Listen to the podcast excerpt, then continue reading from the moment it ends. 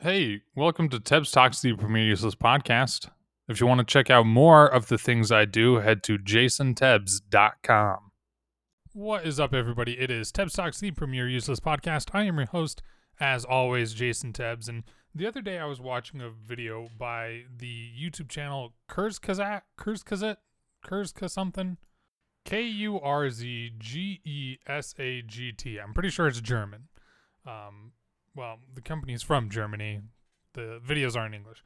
But they had a video that said, hey, we've lied to you and we'll continue to lie to you, which is kind of a bold claim because they're a channel all about science and, you know, understanding the world around us and very, very, one, popular YouTube channel, two, very high production quality and production value. So they had this video explaining how when they are teaching science in these videos, some stuff does have to be a little oversimplified because they are making videos not for not for like people with their doctorates in these given fields but for the average joe like you and me who doesn't have a doctorate in astrophysics or doesn't have a doctorate in uh, molecular biology or whatever it might be. So some things have to be dumbed down. And they kind of explained it in a way um, where it's like, hey, when you're learning any anything, you have to have kind of foundational principles to grow off of. So let's take something super simple like, hey, when you're a kid, the sun comes out during the day, the moon comes out during the night. And it's a very oversimplified explanation of what's actually happening, but it helps a kid kind of understand, like, oh, hey, you know, there's a sun, there's a moon. We're going to traditionally see the moon at night. We're going to traditionally see the sun during the day. But as any adult has seen, you'll see the moon during the day plenty of times. Plenty of times you just see the moon during the day. Um, and then you, you gain a deeper understanding of, oh, the moon is revolving around the earth, which is revolving around the sun. And the sun is you know revolving around the freaking galaxy right? So you you build up this this foundation and and you start with lies. And they're not like lies meant to deceive but it's just an oversimplified explanation to help you get a base understanding of certain things. And then and then you're like, oh hey, no, this the moon isn't only at night, right? You might see the moon during the day. So sure, somebody lied to you, but you had to have that kind of base foundation of understanding that you can then grow upon. So I thought it was kind of a very interesting um, video that they explained, and, and it made a lot of sense to me because, you know, as it's it's the Dunning Kruger effect, which funny enough, my boss was talking about this in the morning uh, in one of our meetings when when you start to understand something a lot of people's confidence in what they know will be very very high in it. And then as you understand it a little more and more you'll realize just how much you don't know so your confidence in the subject will decrease over time until eventually you become an expert and your confidence again increases. But the vocabulary and confidence that somebody that has a very base level understanding is wildly egregious compared to an expert. Like an expert isn't going to talk the same way as somebody that is, you know, just starting out in something that thinks they have a knowledge and expertise in the field. Like experts in fields are very humble because they understand everything that it took to get them there. They understand the knowledge that had to come before them to get them there, and they understand just how much there is still to learn. So they're experts for the most part, are incredibly humble about the fields that they go in, and, and you can you can tell with how they pose themselves if if they're truly an expert. If they if they're audacious and bombastic about something, odds are, you know, that person doesn't actually have that great of an understanding of what they're talking about.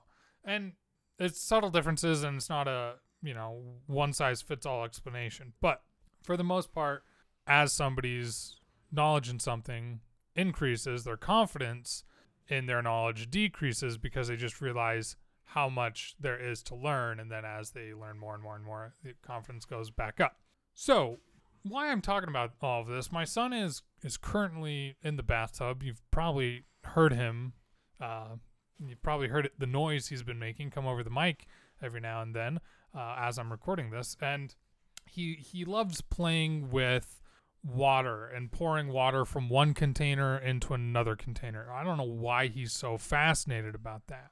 And just just now he he had a water bottle and he filled it all the way to the brim and then he stuck his hand in it and as he stuck his hand in it hopefully we all know oh yeah displacement the volume of his hand displaced some of the water causing it to pour over the edge and so now the water isn't filled up to the top because that water was displaced poured over. You could probably hear him in the background right now. He's being pretty loud. Um, i'm going to go check on him make sure he's not making a complete mess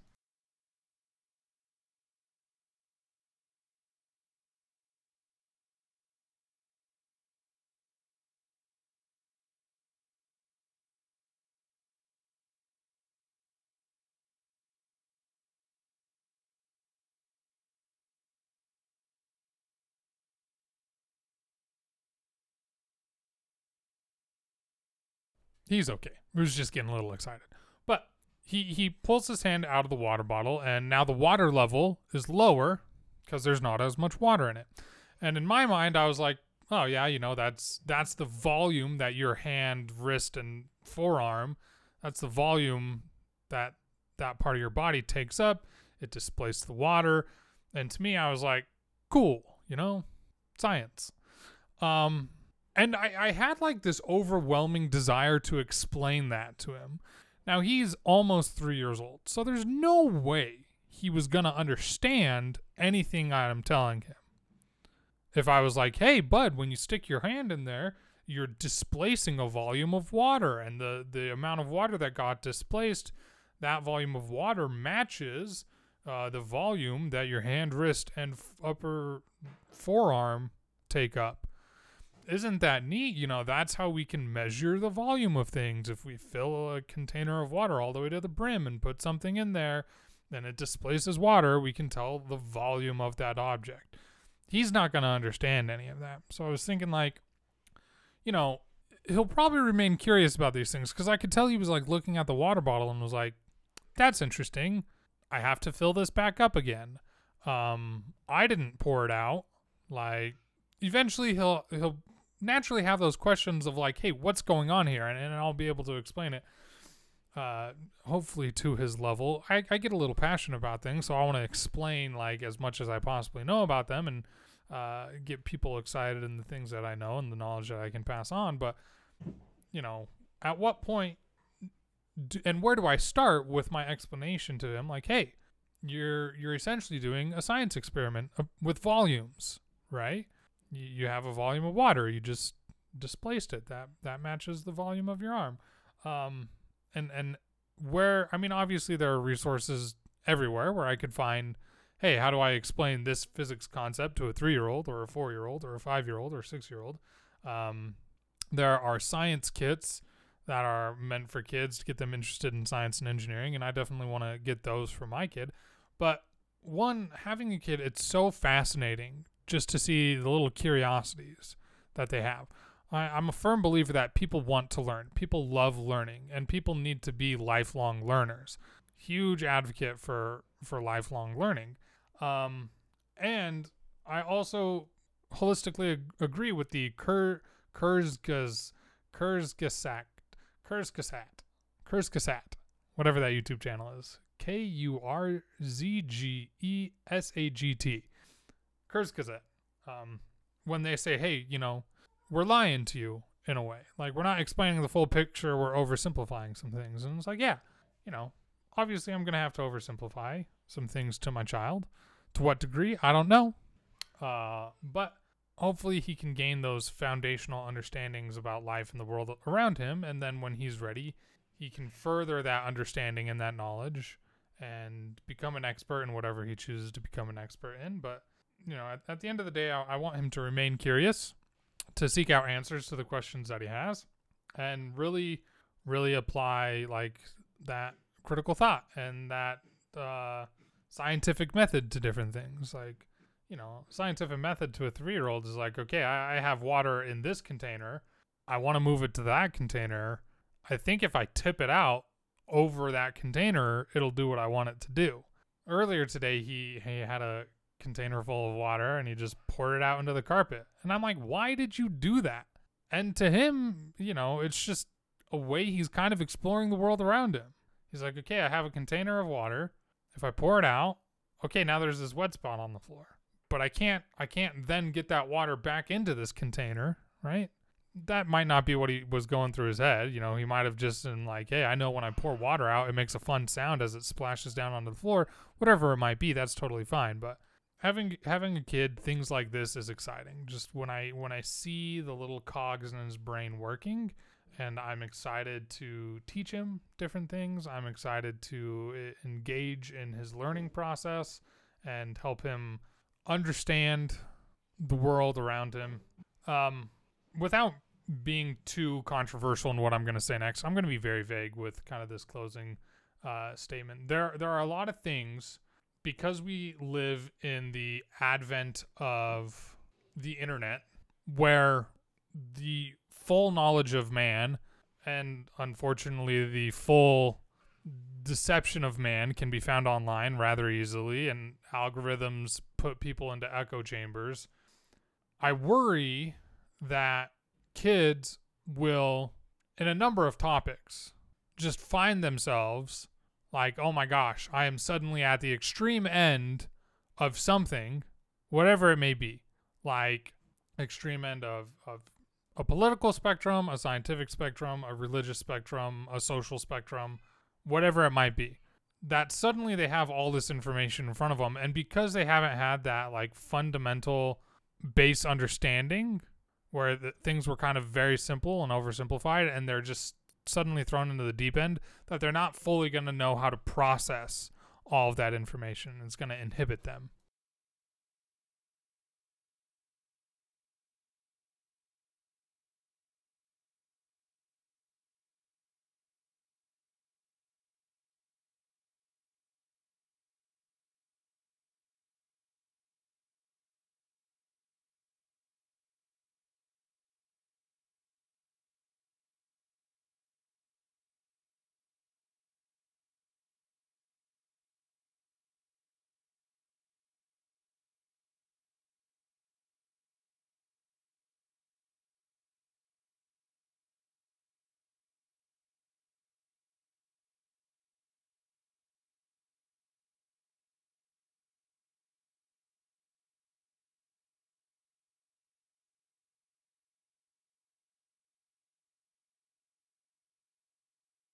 So if I'm gonna take a, uh, what's what's not something too controversial? Well, let, yeah, let's just let's just keep it kind of super vague. Um, let's just take like a political stance, right? Because there's pros and cons of many different political ideologies. And, you know, I don't think any singular political ideology gets everything 100% correct. And what might work for one group of people might not work for another group of people. So there's no like correct answer on what like form of government is going to be best for every single group of people as a whole. So a, a child, heck, maybe not even a child, any person at this point um, might think like, okay, hey, I want to learn more about. And with algorithms these days, they might not even seek it out. Like you go on to really any social media and just stuff pops up, right? The almighty algorithm. Um, and so they're scrolling along one day, and suddenly it's like, hey, here's all this ABC political party information. And it's like deep ABC political party, like totally on one end of the spectrum. And then, you know, that's that's like suddenly such an extremist view they're getting and and they're they're inundated with like, hey, this is correct, this is right. And another person, kid, child, you know, and I'm using children as the example because they're, so impressionable with the world around them. It's like, oh, here's XYZ political party. And they just get inundated with XYZ is the right way, da da da da, no other viewpoint, extremist. And now the algorithm just has them in an echo chamber when they're super young they haven't really experienced anything in the world and they haven't been able to take a, a critical look at what's going on around them and understand better. Because let me tell you, politically, I have changed so much in my 20s. I've gone through more political change and what I believe politically in my 20s than any other time in my life. So, and that's that's just through some like critical thought and reflection and life experience as an adult, right? So, if I'm this child, early teenager, and all of a sudden I'm inundated with like this is the one correct way, there's no other way, that could be potentially harmful and dangerous. So that's what I'm worried like, hey, you know, kids need to learn things at an appropriate pace. And I feel like in today's society, kids are just thrown into the deep end of so many things. Like politically, religiously, socially, economically, scientifically. It's just I I'm glad I'm not a kid in the social media age. Like sure, social media came out when I was like in middle school and in high school. That's when like these social medias started to pop up. But they weren't what they are now. Like they were pretty straightforward. And then they've turned into something completely different. And I'm glad I didn't have what they are now back then. Like it's a mess and a half. Anyway, that's where I'm going to end it with this episode of Tebs Talks Premier Useless pod- Podcast. Go ahead, like, favorite, share, follow, rate the podcast, whatever you do on your respective platform. Check out my website, jasontebs.com. Uh, got some recent blog posts up there. Uh, and, you know, keep on keeping on. Peace out. See you later.